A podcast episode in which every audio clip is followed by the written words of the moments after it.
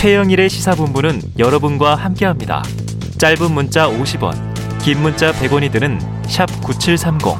라디오 어플 콩과 유튜브는 무료로 참여하실 수 있습니다.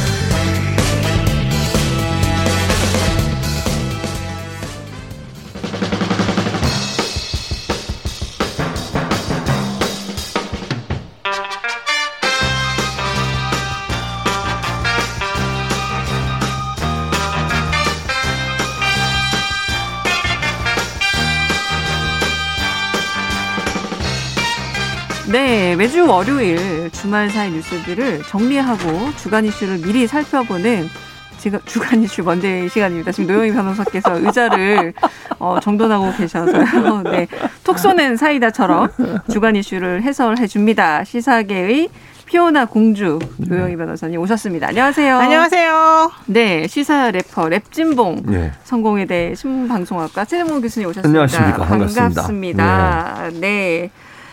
아, 이제 의자 정리되셨나요? 아, 네. 네. 주간 이슈 먼데이 본격적으로 한번 시작해 보겠는데요. 주말에도 뭐 대선 전이라 그렇겠죠. 주말이 없습니다. 정치권 바쁘게 돌아가고 있는데 지난 금요일에 어, 말도 많고 탈도 많습니다. 2차 TV 토론 드디어 열렸습니다. 잠깐 듣고 오겠습니다. 신천지가 코로나 방역을 방해했을 때 분명히 법무부 장관이 압수수색하라고 지시했는데 복지부 의견을 들어서 압수수색을 거부했다라고 말씀하셨던 것 같거든요. 그런데 조선일보가 보도한 내용을 보니까 건진법상과 무슨 법상과 하는 사람이 이만희를 건들면 영매라서 당신한테 피해가 갑니다. 라는 말을 듣고 압수수색을 포기했다. 이렇게 지금 어, 보도가 나갔어요. 그리고 최근에 갑자기 어떤 분이 양심선언을 했는데 어, 우리 교주께서 우리 윤석열 후보 덕분에 살았으니까 빚 갚아야 된다. 자, 빨리 다 입당해가지고 경선 도와주라 그랬다는 양심 선언이 나왔지 않습니까? 진짜로 압수수색 안 하는 이유가 뭡니까?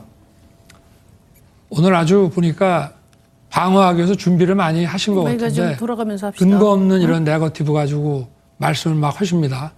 에, 본론부터 말씀을 드리면은 에, 복지부에서 30만이 되는 신도가 반발할 경우에 에, 이 관리가 안 되니까 강제 수사는 지금 단계에서는 안 되니 조금만 미뤄달라고 해서 바로 복, 저, 중대본과 함께 대검의 디지털 수사관들을 투입을 해서 압수수색보다 더 광범위한 범위로 아, 신천지의 과천본부의 서버를 다 들어와 가지고 중대본에 넘겨주고 또 우리 대검의 디지털 수사관들을 한 달간 붙여가지고 전부 포렌직을 해서 다 넘겼습니다.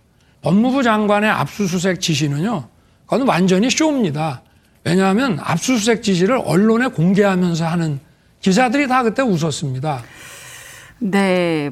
마지막에 이런 말도 했군요.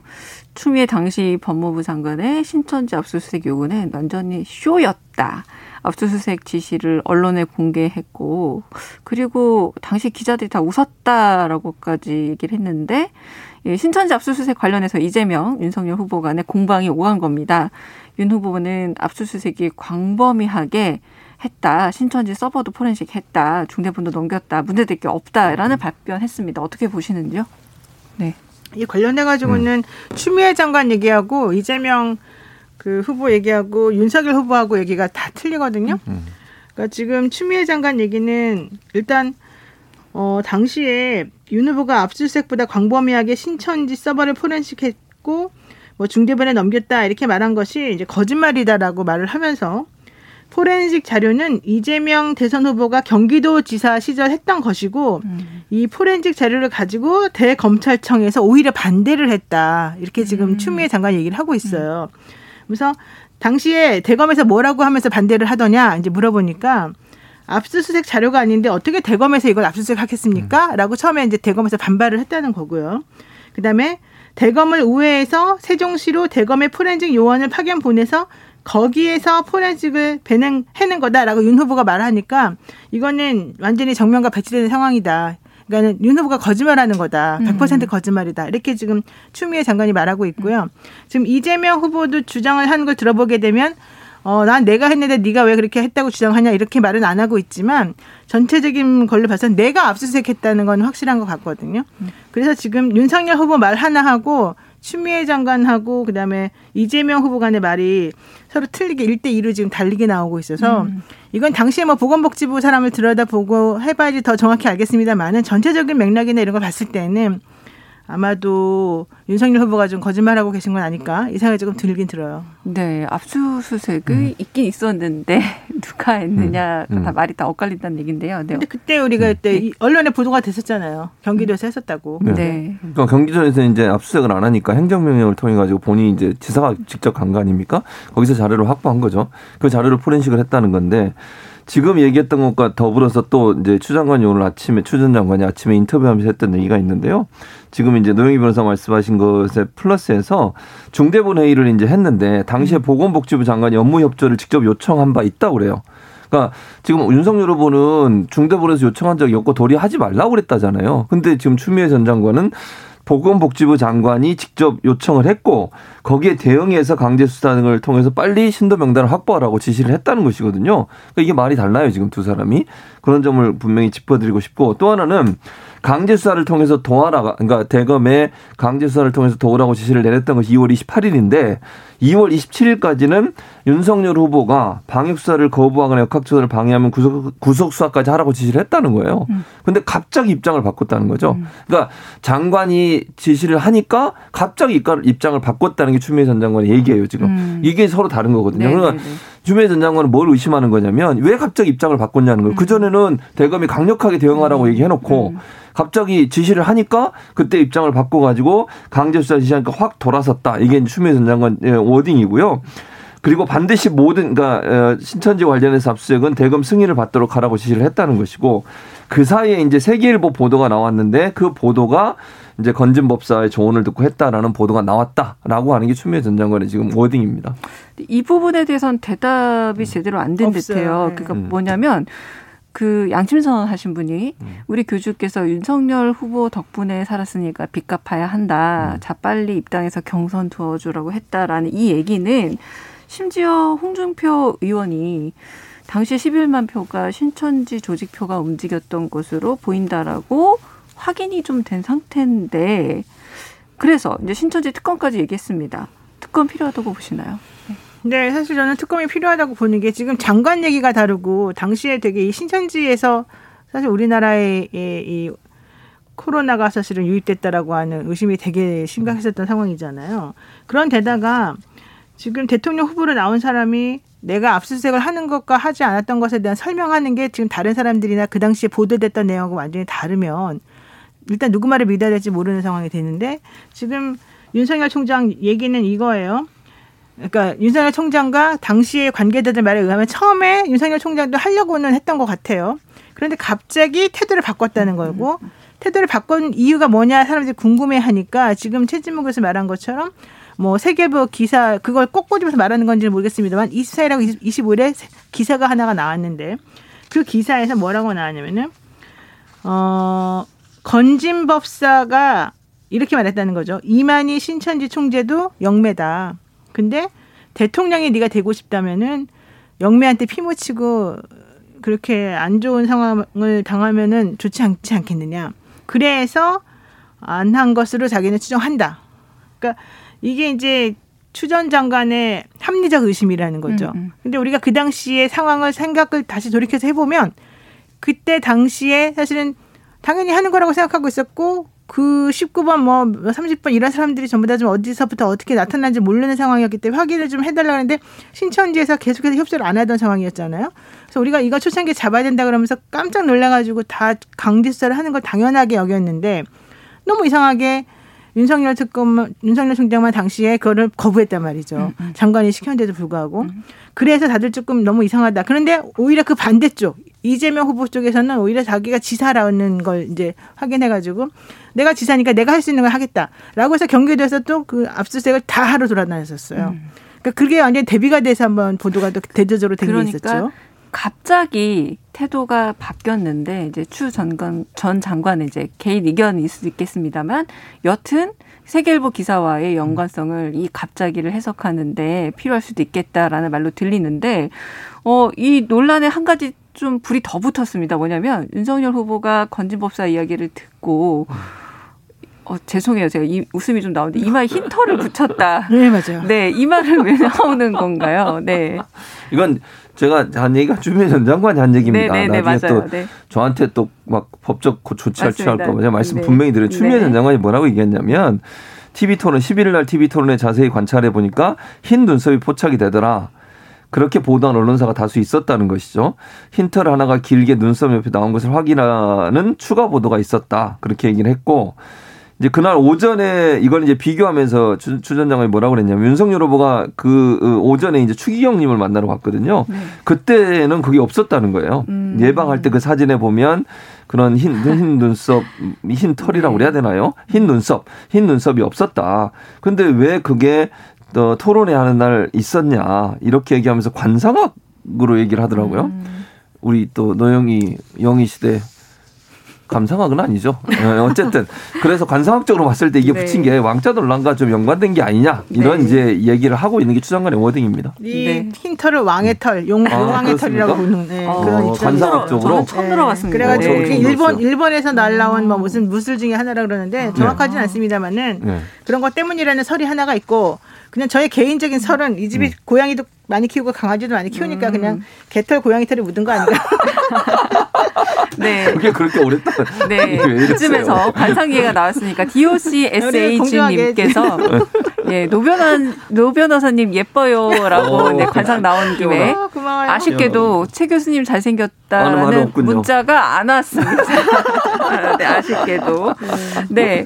오늘 이제 법무부 관련해서 음. 또 윤석열 후보의 발언이 속보로 봤습니다. 네. 음. 법무부 장관의 검찰총장에 대한 수사 지휘권 폐지하고 공수처 뭐 무능하다는 표현까지 썼는데 검찰과 경찰도 고위공직자 부패 수사를 할 수 있도록 하겠다. 그러니까 공수처 무력화하겠다라는 말로 들립니다.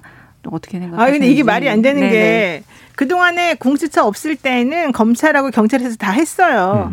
공, 고위 공직자도 수사했고 검사도 수사했고. 근데 그게 다 제대로 안 되고 자기 식구들은 다 봐주고 다 네. 불기소시키고 뭐 김건희 씨 논란 예를 들면 김건희 씨 논란 같은 경우 다 무혐의 받, 받듯이 검찰이나 이런 쪽하고 좀 연결돼 있으면 전부 다 빠져나가는 그런 걸 보면서 우리가 반성적 고려해서 아 이거는 이 사람들하고 독립적인 수사기관을 만들어야 되겠다라고 생각해서 만든 게 공수처입니다.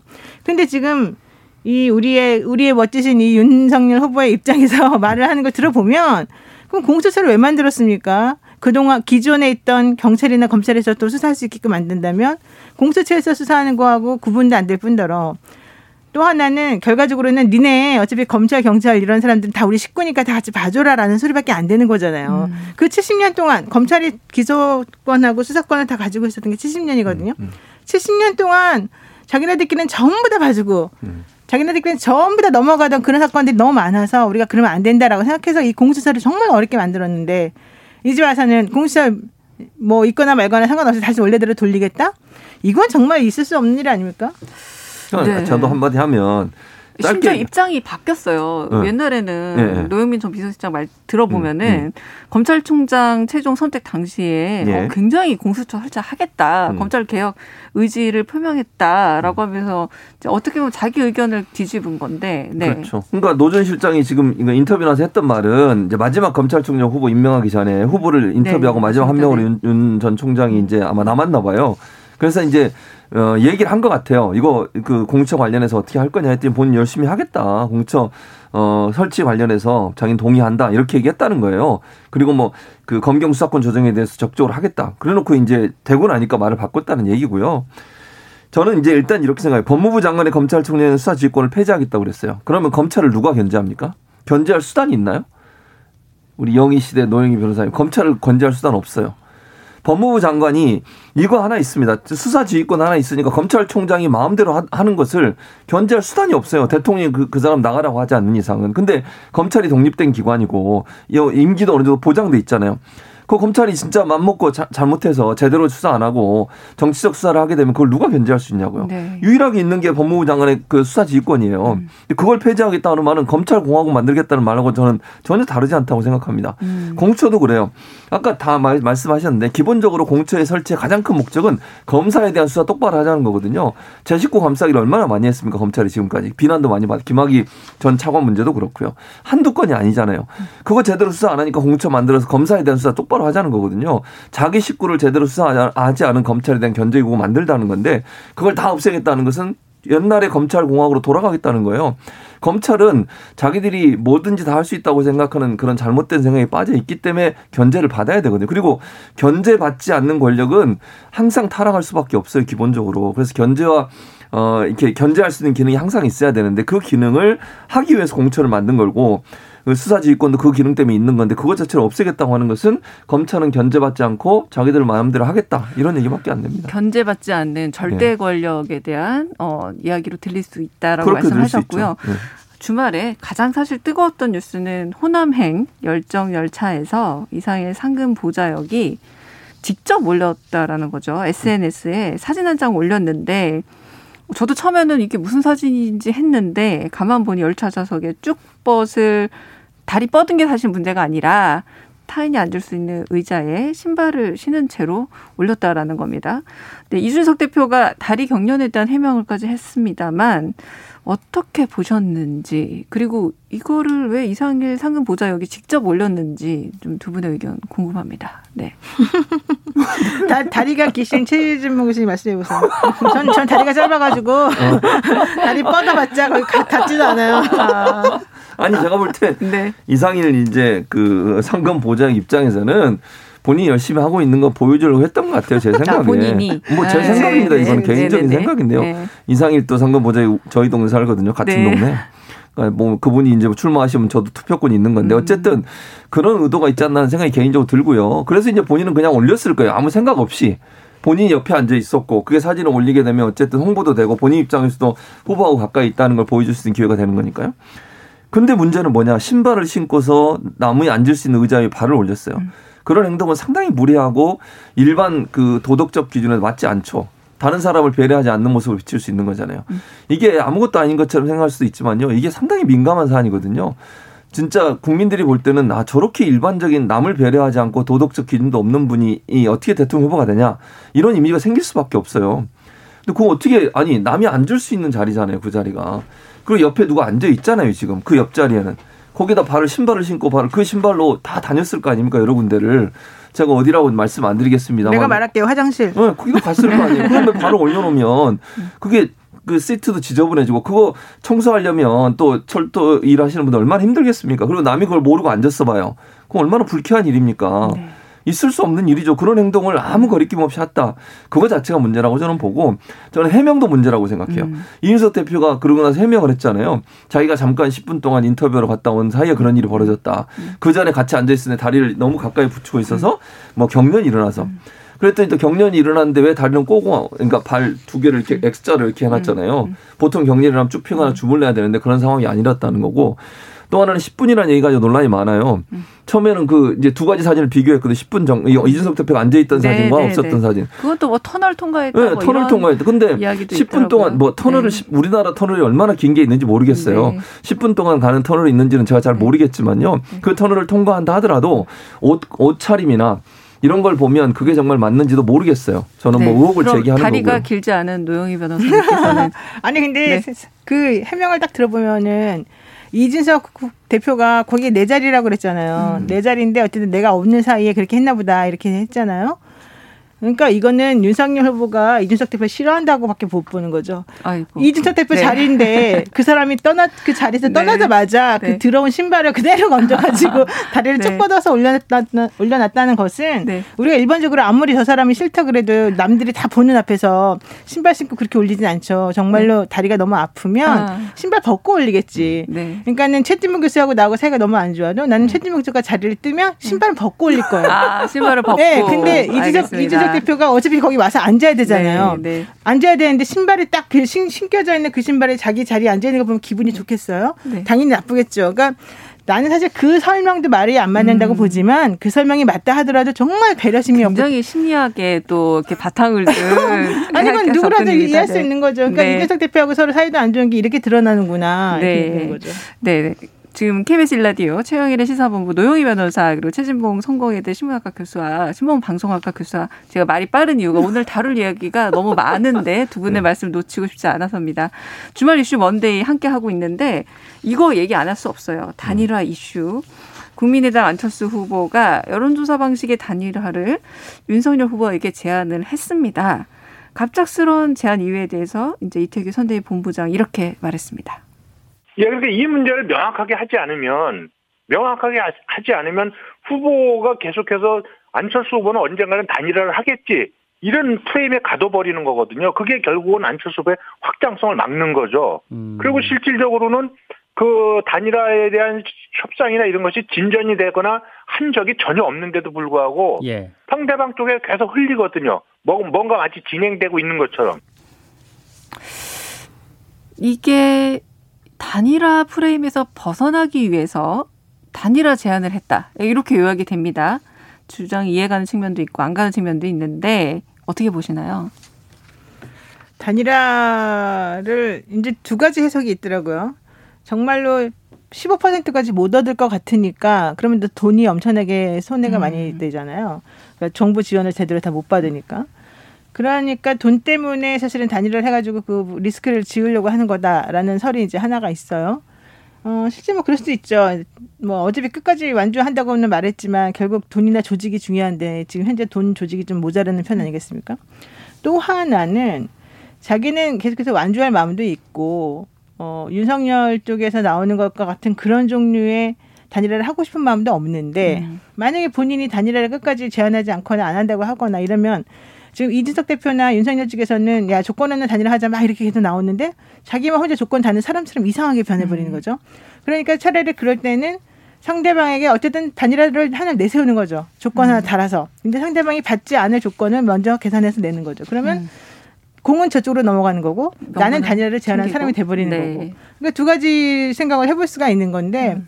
저는 그래도 안철수 후보가 그러면 안 된다고 봐요. 본인의 전체적인 정치 이력이나 앞으로의 상황을 본다면 음. 계속 철수만 하고 계속 그렇게 남한테 구걸하다시피 단일화를 해야 되겠습니까? 차라리 그러지 말고 시각을 좀 덜 돌려요. 그래서 꼭 저 사람하고 단일화만 할 것도 아니라 음. 이쪽하고 단일화했을 때 시너지 어, 누구랑 단일화 했을 때 좀 더 자기가 예우를 받을 것인가 정치 생명이 얼마나 더 멋있게 올라갈 것인가 음. 이런 걸 생각해 봐야 되는 거 아닙니까? 네, 민주당과 당이라 오히려 좀 역발상을 해봐라라는 제안으로 들리고요. 어떻게 보셨어요? 그러니까 단일화 문제도 사실은 윤석 아 누구야 안철수 후보 입장에서 단일화 하고 싶은 것 같아요. 제 생각 개인적으로 그렇고요. 아, 오히려 하고 싶어서. 그렇죠. 하고 싶은 표현이라고 음, 생각해요. 안 그러면 본인이 선 뭐야 후보 등록하자마자 이런 얘기를 왜 하겠습니까? 이쪽에서는 안 하려고 하니까 제가 볼 때 국민의힘 입장에서는 포기하고 들어와라 이렇게 계속 메시지를 던지는 거잖아요. 단일화 같은 거 우리 별 관심 없으니까 그냥 뭐 이준석 대표 말을 그대로 하면 사퇴하라 뭐 이런 거 아니에요? 그리고 그냥 도와줘라 와서 조건 없이.